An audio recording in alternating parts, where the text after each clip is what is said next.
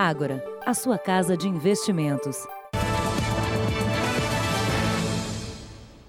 Boa noite. Boa noite para você. Uma segunda-feira que já entrou na história de São Paulo pelo caos.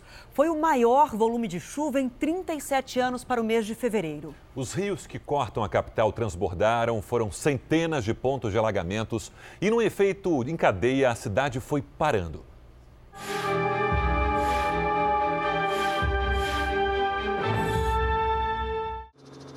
No caminho de milhares de pessoas, a água cobria tudo. Na marginal Tietê, a enchente bloqueou o trânsito nos dois sentidos e muitos carros ficaram no meio do alagamento. Nossos repórteres acompanharam o caos na cidade desde a madrugada. A gente começa essa segunda-feira com essa imagem. Olha como está a situação da marginal Tietê. A situação da pista expressa. Para você ter uma ideia, olha só virou um rio também, como você já está observando nas imagens do Ronaldo Gouveia, e a chuva não para. Problemas em toda a capital. Nesta avenida, uma grade cedeu e o carro não conseguiu desviar. Quando a maioria dos paulistanos saiu para trabalhar, a situação só piorou. Nas duas marginais, as vias expressas mais importantes, houve interdições. Era difícil sair do lugar. Muitos veículos ficaram pelo caminho até mesmo os maiores. O temporal também prejudicou o transporte público. Em duas linhas de trem, a circulação foi interrompida em alguns trechos. Os ônibus tiveram dificuldade para chegar aos terminais, o que provocou filas. Para muita gente, só duas alternativas: esperar ou arriscar.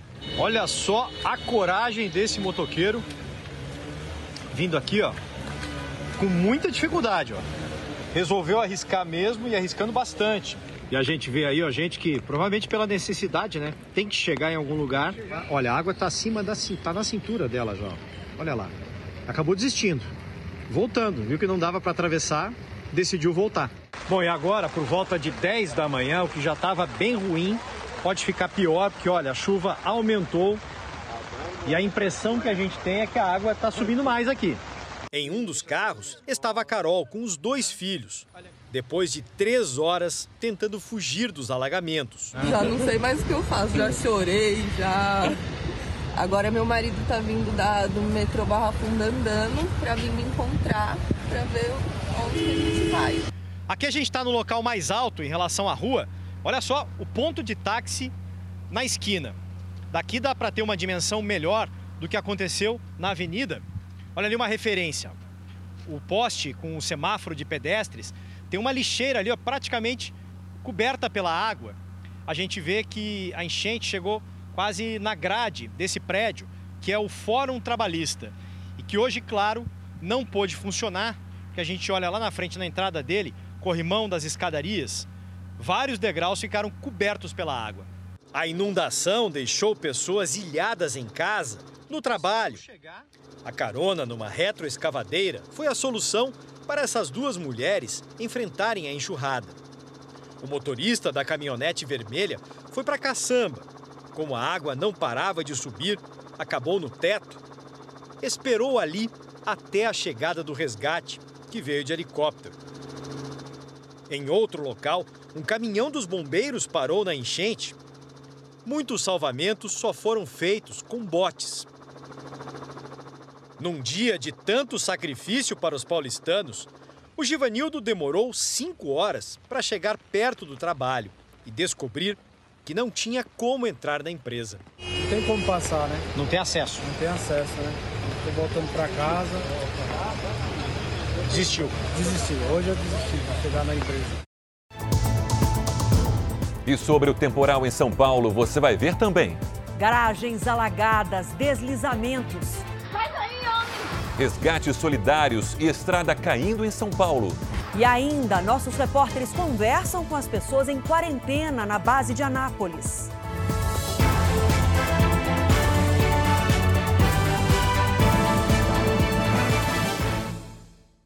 Oferecimento Agora. Investir transforma incertezas em planos. Invista com a gente.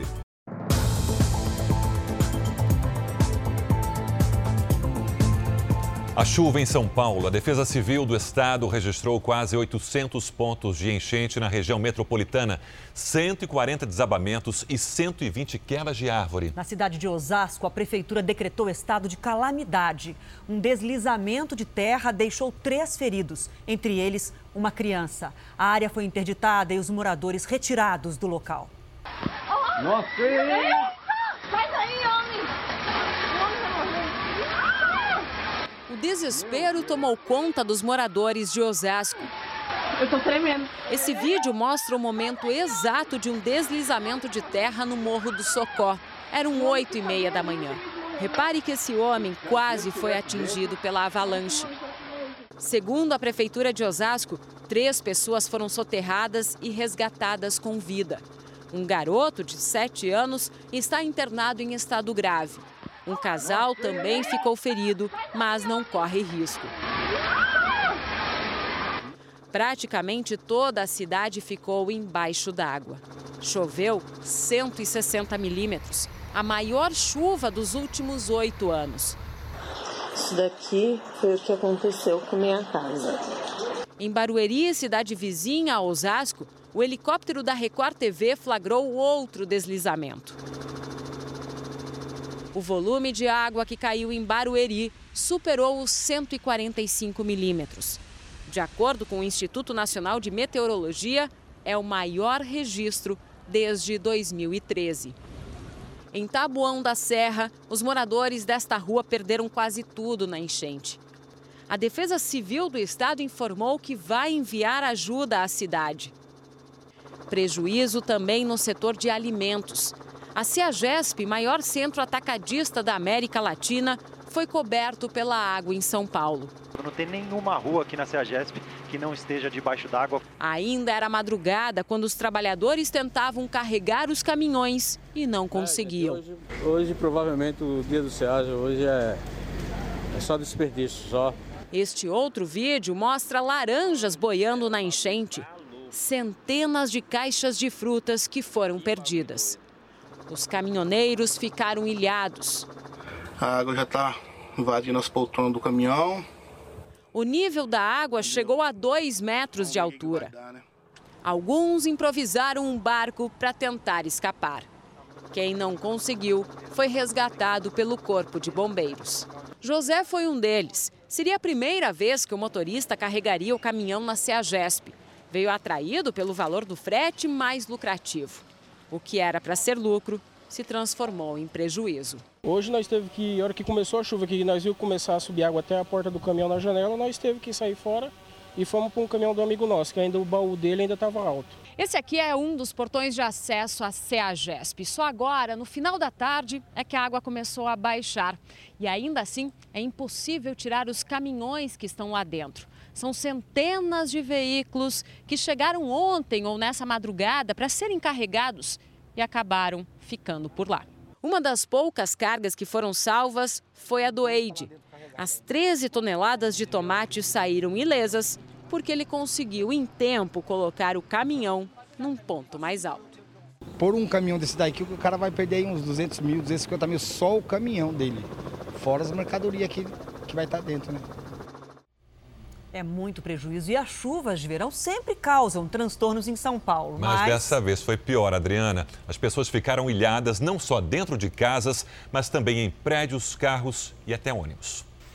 Mesmo para quem estava acostumado, foi um dia de perplexidade diante de bairros inundados, estacionamentos inteiros alagados e ruas intransitáveis. Até mesmo para os mais experientes, não deu certo. Uma segunda em que não foi possível ir muito longe. Horrível, não tem lugar nenhum para passar. Olha só, a concentração de carros parados aqui. Tá tudo alagado, tem água em cima do teto dos carros, o pessoal em cima do teto. O paulistano ficou pelo caminho, ilhado nas ruas e até dentro de casa. Uma das áreas mais afetadas é essa aqui na zona oeste de São Paulo, onde foram registrados vários pontos de alagamento que atingiram prédios comerciais e residenciais. sou morador aqui da Barra Funda e realmente hoje foi um dia atípico, foi muita chuva. Aqui onde eu moro está completamente alagada e eu estou numa sensação realmente de ficar ilhado. O repórter da Record TV, Felipe Brandão, que mora num dos prédios da região oeste, conta a experiência vivida por centenas de moradores do bairro. A rua onde eu moro mesmo ficou completamente alagada e sem o escoamento a água acabou invadindo muitos prédios da região, inclusive o meu, com muita força. Uma das garagens, vários carros ficaram submersos. Os porteiros tiveram dificuldade em deixar a guarita. Não demora muito e a água toma conta do subsolo, invade os elevadores. Na garagem, todos os carros são atingidos pela água, que sobe rápido. Logo, estão assim, quase cobertos.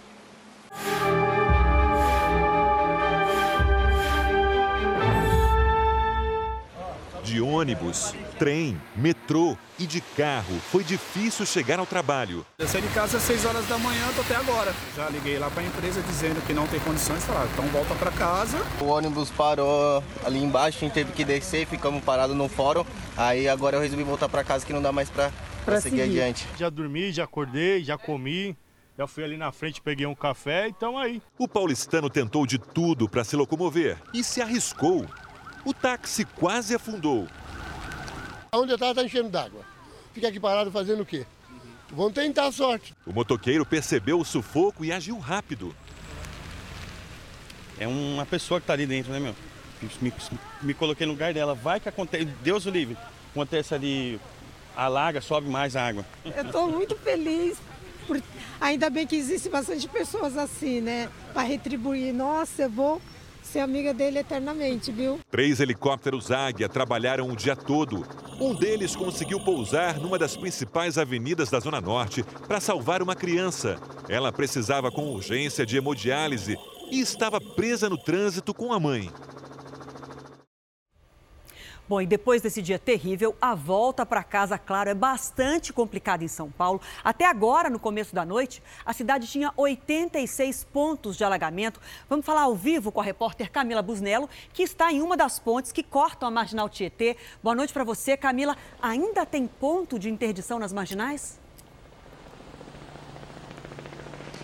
Muito boa noite para você, Adriana, a todos. Olha, tem bastante ponto ainda de interdição nas marginais tanto Pinheiros quanto Tietê. A gente está aqui na ponte da Casa Verde, um dos pontos de transbordamento do rio. Aliás, o nível do rio Tietê ainda está muito elevado, o que aumenta o risco de um novo transbordamento caso chova forte em São Paulo novamente. Agora, há pouco ainda a gente tinha a pista completamente coberta de água. A gente repara que essa água já baixou e os primeiros carros começam a passar por aqui.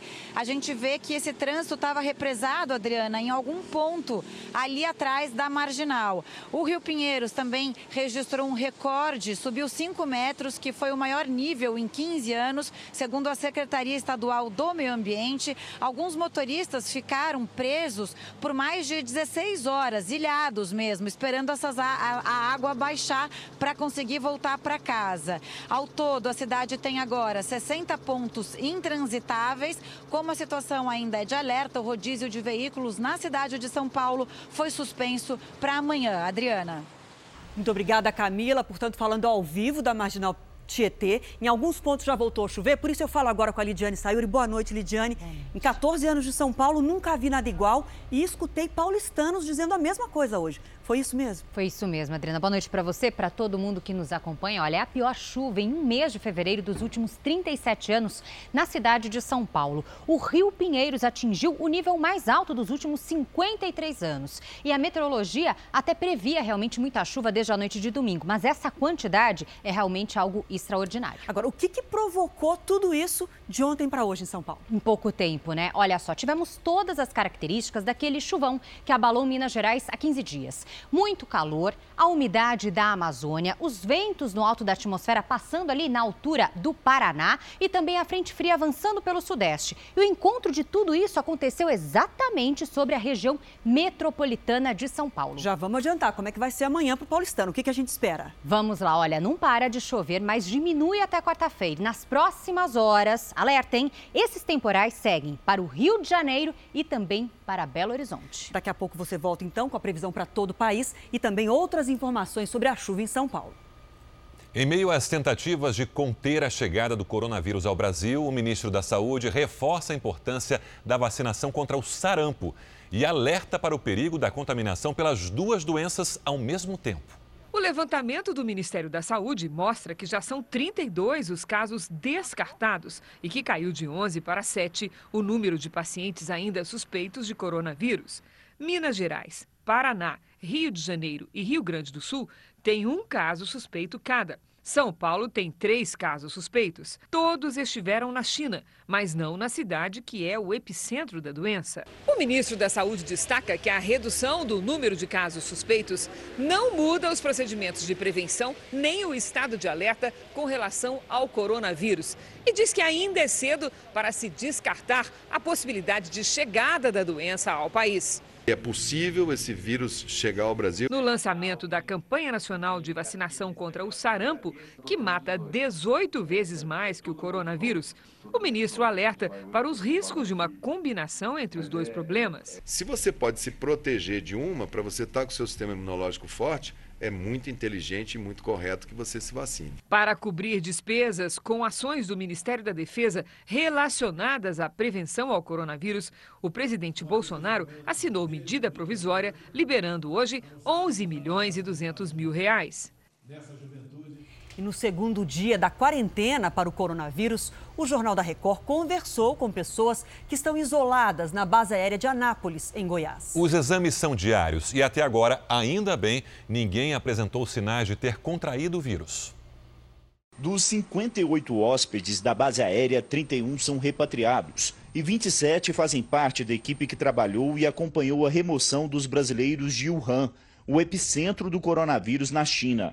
Eu conversei com um deles. Germano Correia trabalha na Embaixada de Pequim e desde que chegou está num quarto sozinho. Tem tudo que a gente precisa, as refeições estão muito boas. Mas para quem está isolado, o tempo parece que passa mais lentamente. O VTV, ler livro, bater papo. A gente está inventando formas aí de passar esses 18 dias agora. Falamos também com a chinesa Hui Zhang. Ela foi resgatada junto com a filha de um ano e meio e diz que sentiu muito medo de não voltar ao Brasil e de não ver mais o marido. Ela conta que agora não quer mais voltar para a China e agradeceu a todos os envolvidos na operação. Dentro dos quartos, todos podem ficar sem as máscaras, mas nas áreas comuns não. A Força Aérea preparou um folheto com informações sobre a rotina no alojamento, como os horários das refeições e do funcionamento da lavanderia.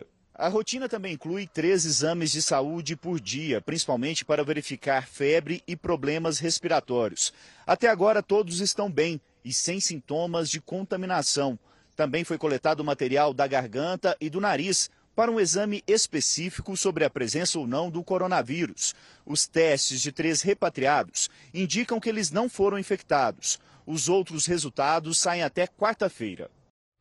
No Japão, já passa de 160 o número de casos de coronavírus. A correspondente em Tóquio, Cíntia Godoy, tem as informações ao vivo. Cíntia, bom dia para você aí. Oi, Sérgio, boa noite para vocês. Bom, a maioria dos casos, mais de 130 deles, são de pessoas que estavam a bordo do navio que está isolado aqui na costa do país. Além de japoneses, também há americanos, australianos e cidadãos de outros países entre os infectados. O cruzeiro está parado no porto há uma semana e a operadora informou que vai reembolsar os clientes. Todos os 3.700 passageiros e tripulantes estão em quarentena. Há pelo menos dois brasileiros brasileiros entre a tripulação. Os casos geraram prejuízo ao turismo. 13 dos 14 cruzeiros que atracariam no Japão cancelaram as escalas por aqui. No mundo todo, subiu para 1.013 o número de mortos, a maioria na China. Há mais de 42.700 pessoas infectadas. Hoje, os Estados Unidos informaram que não há casos de coronavírus entre o primeiro grupo de americanos resgatados de Wuhan, epicentro da doença, há duas semanas. Hoje, uma equipe de especialistas da Organização Mundial da Saúde chegou à China para ajudar a controlar a epidemia. Sérgio, Adriana. Obrigado, Cíntia. Veja a seguir: aplicativo de trânsito deixou motoristas sem orientação sobre congestionamentos em São Paulo. E especialistas explicam por que São Paulo alaga tanto com as chuvas de verão.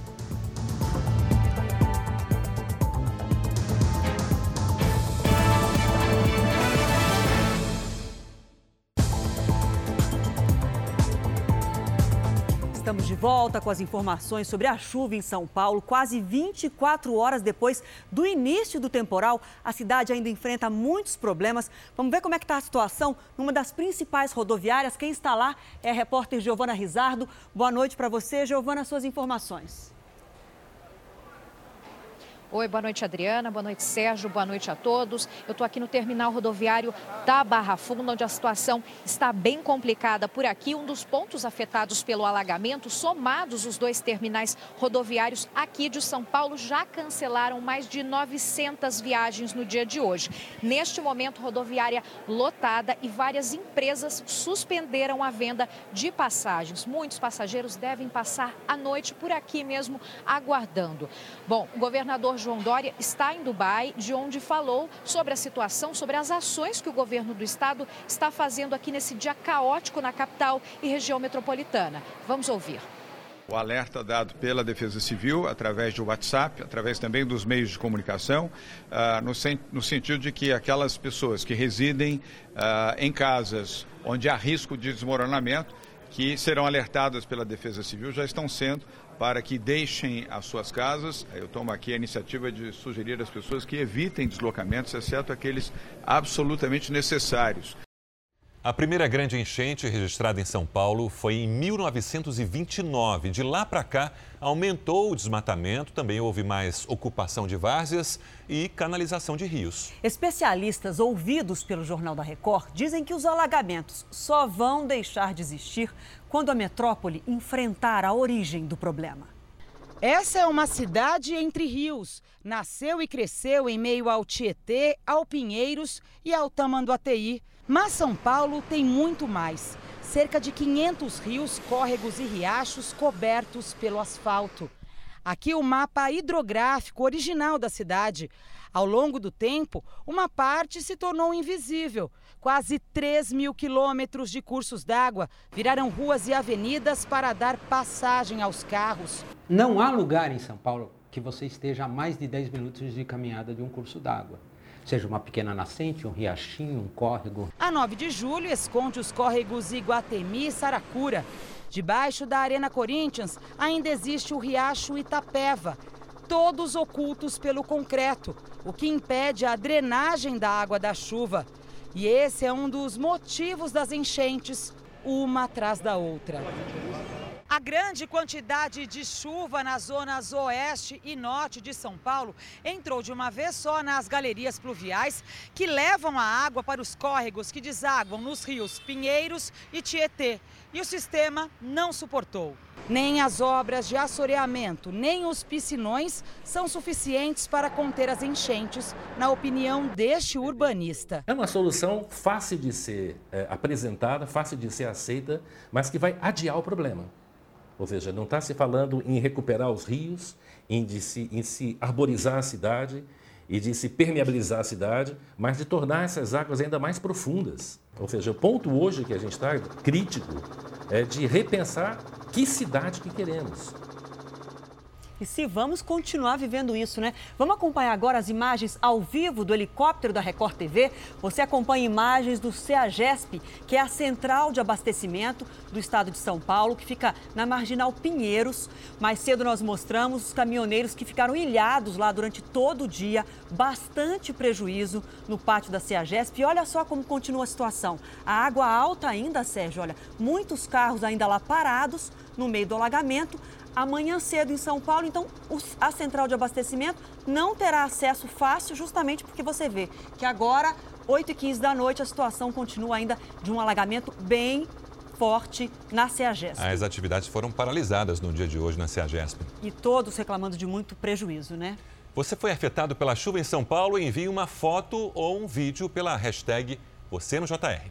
E você vai ver a seguir: pista desaba no interior de São Paulo e mata motorista de caminhão.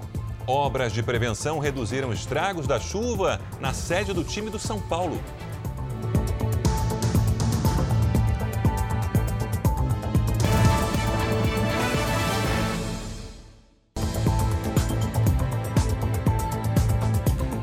Presidente Jair Bolsonaro escolheu um general para substituir o embaixador do Brasil em Israel. Em Brasília, o repórter Clébio Cavagnoli tem os detalhes. Clébio, boa noite. Olá, Sérgio, Adriana, boa noite para vocês. O general Gerson Menandro de Freitas irá substituir Paulo César de Vasconcelos, diplomata de carreira que atua há três anos em Israel. O general concluiu em agosto do ano passado um mandato de dois anos como conselheiro militar da missão do Brasil junto à Organização das Nações Unidas. Gerson Menandro, de 65 anos, também já foi comandante militar do Oeste. O general terá como principal tarefa a possível transferência da Embaixada Brasileira em Israel de Tel Aviv Aviv, capital, para Jerusalém. De Brasília, Clébio Cavagnoli. Obrigado, Clébio. Vamos falar da chuva, só que agora do outro lado do oceano, países do norte da Europa foram atingidos por uma tempestade que matou pelo menos seis pessoas. A chuva forte causou alagamentos na Inglaterra. Foram mais de 200 registros de inundações. Casas de luxo ficaram alagadas. Os ventos atingiram mais de 140 quilômetros por hora. O piloto deste avião até tentou pousar, mas a ventania não permitiu e foi preciso abortar a aterrissagem. Na Holanda, em um dos aeroportos mais movimentados da Europa, 240 voos foram cancelados. Bom, e chove forte também no Rio de Janeiro, que está em estado de atenção há mais de seis horas. As chuvas atingem a região metropolitana. O aeroporto Santos Dumont está fechado, o Tom Jobim opera por instrumentos. Então, vamos até o Rio, ao vivo, conversar com o repórter Pedro Paulo Filho. Situação complicada aí agora à noite também, né, Pedro? Boa noite. Pois é, Adriana, a chuva complicou a volta para casa. Boa noite para você, boa noite a todos. Os congestionamentos atingiram cerca de 180 quilômetros, três vezes mais do que nas últimas segundas-feiras. O temporal atingiu principalmente as zonas norte e oeste do Rio. Na Cidade de Deus, os moradores registraram uma situação inusitada. Por causa do mau tempo, um helicóptero que tinha decolado de um aeroporto próximo precisou fazer um pouso de emergência. Na Baixada Fluminense, trechos do serviço de trens foram interrompidos em Duque de Caxias. E a previsão é de que a chuva aumente a intensidade ainda nessa noite e durante a madrugada. Do Rio de Janeiro, Pedro Paulo Filho. Obrigada, Pedro. Bom, e já vamos atualizar também a situação da chuva em São Paulo. Eu volto a falar agora com a repórter Camila Busnello, que está na Marginal. Camila, qual o balanço parcial que você tem do Corpo de Bombeiros? Adriana, da meia-noite de domingo até às 6 e 15 desta tarde foram registrados em toda a cidade 179 desabamentos e também na região metropolitana. Foram 206 quedas de árvores. Amanhã o rodízio está suspenso na cidade. Os carros com placas 13 e 4 podem circular durante todo o dia. As escolas públicas vão funcionar amanhã e a rede de saúde também terá atendimento normal. A situação dos aeroportos ainda não foi normalizada. O Campo de Marte está fechado. Em Guarulhos, no último balanço, 28 voos foram cancelados e 40 pousos e decolagens estão atrasados. De São Paulo, Camila Busnello. Obrigada, Camila, pelas informações e já voltamos a falar com a Lidiane para saber quais os alertas para amanhã. Vamos lá, Adriana, olha só. A frente fria agora segue para o Rio de Janeiro nas próximas horas, por isso a gente já vê os efeitos aí da chuva. E junto, os temporais vão com ela.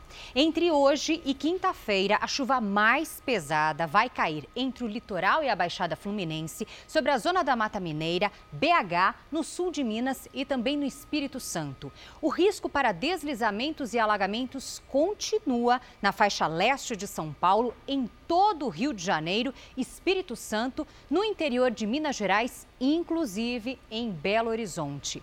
Já no Nordeste, a circulação de ventos provoca chuva forte do Ceará até o Maranhão. Em Roraima, tem tempo firme. Nos outros estados do norte e no centro-oeste, pancadas com trovoadas a qualquer hora. No sul, a chuva mais intensa atinge o litoral de Santa Catarina e do Paraná. Amanhã, a máxima deve chegar aos 27 graus em Porto Alegre e aos 33 em Manaus. Em São Paulo, como eu disse mais cedo, chove até quarta-feira. Amanhã faz 21 graus. Na capital fluminense, os transtornos podem ser bem semelhantes aos de São Paulo hoje. Dos 30 graus que tivemos hoje à tarde, os termômetros caem amanhã para 23. E em Belo Horizonte, amanhã os temporais podem começar logo cedo. E só na quarta, olha só, pode chover metade do esperado para todo mês. Portanto, Avisos vem muita dados. água ainda. Muita. Obrigada, Até amanhã, Lidiane. Até amanhã. A pista de uma rodovia cedeu em Botucatu, interior de São Paulo. Carros que passavam no local caíram numa cratera, um motorista morreu, duas pessoas estão desaparecidas. A prefeitura decretou estado de emergência e calamidade. Ruas e casas ficaram alagadas. Uma pista da rodovia Marechal Rondon não aguentou o volume de água e cedeu. Carros passavam no local no momento. Um caminhão caiu na cratera e sumiu. Vítimas foram resgatadas com ferimentos leves. A polícia fez busca para encontrar três desaparecidos: o motorista do caminhão e um casal que estava num carro. Segundo testemunhas, eles foram levados pela enxurrada.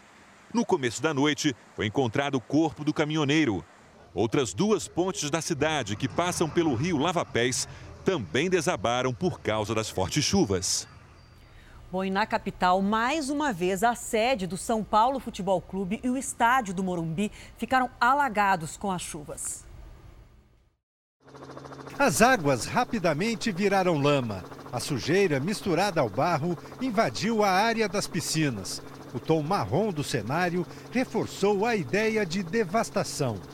O temporal que castigou a área social do clube deixou uma preocupação o Morumbi estará pronto para receber neste sábado, às 19 horas, o clássico entre São Paulo e Corinthians. Os dois se enfrentam pela sexta rodada do Campeonato Paulista. Em nota, o São Paulo diz que os danos são significativamente menores em relação aos do ano passado, graças às obras de prevenção. Em 2019, um jogo teve que ser cancelado.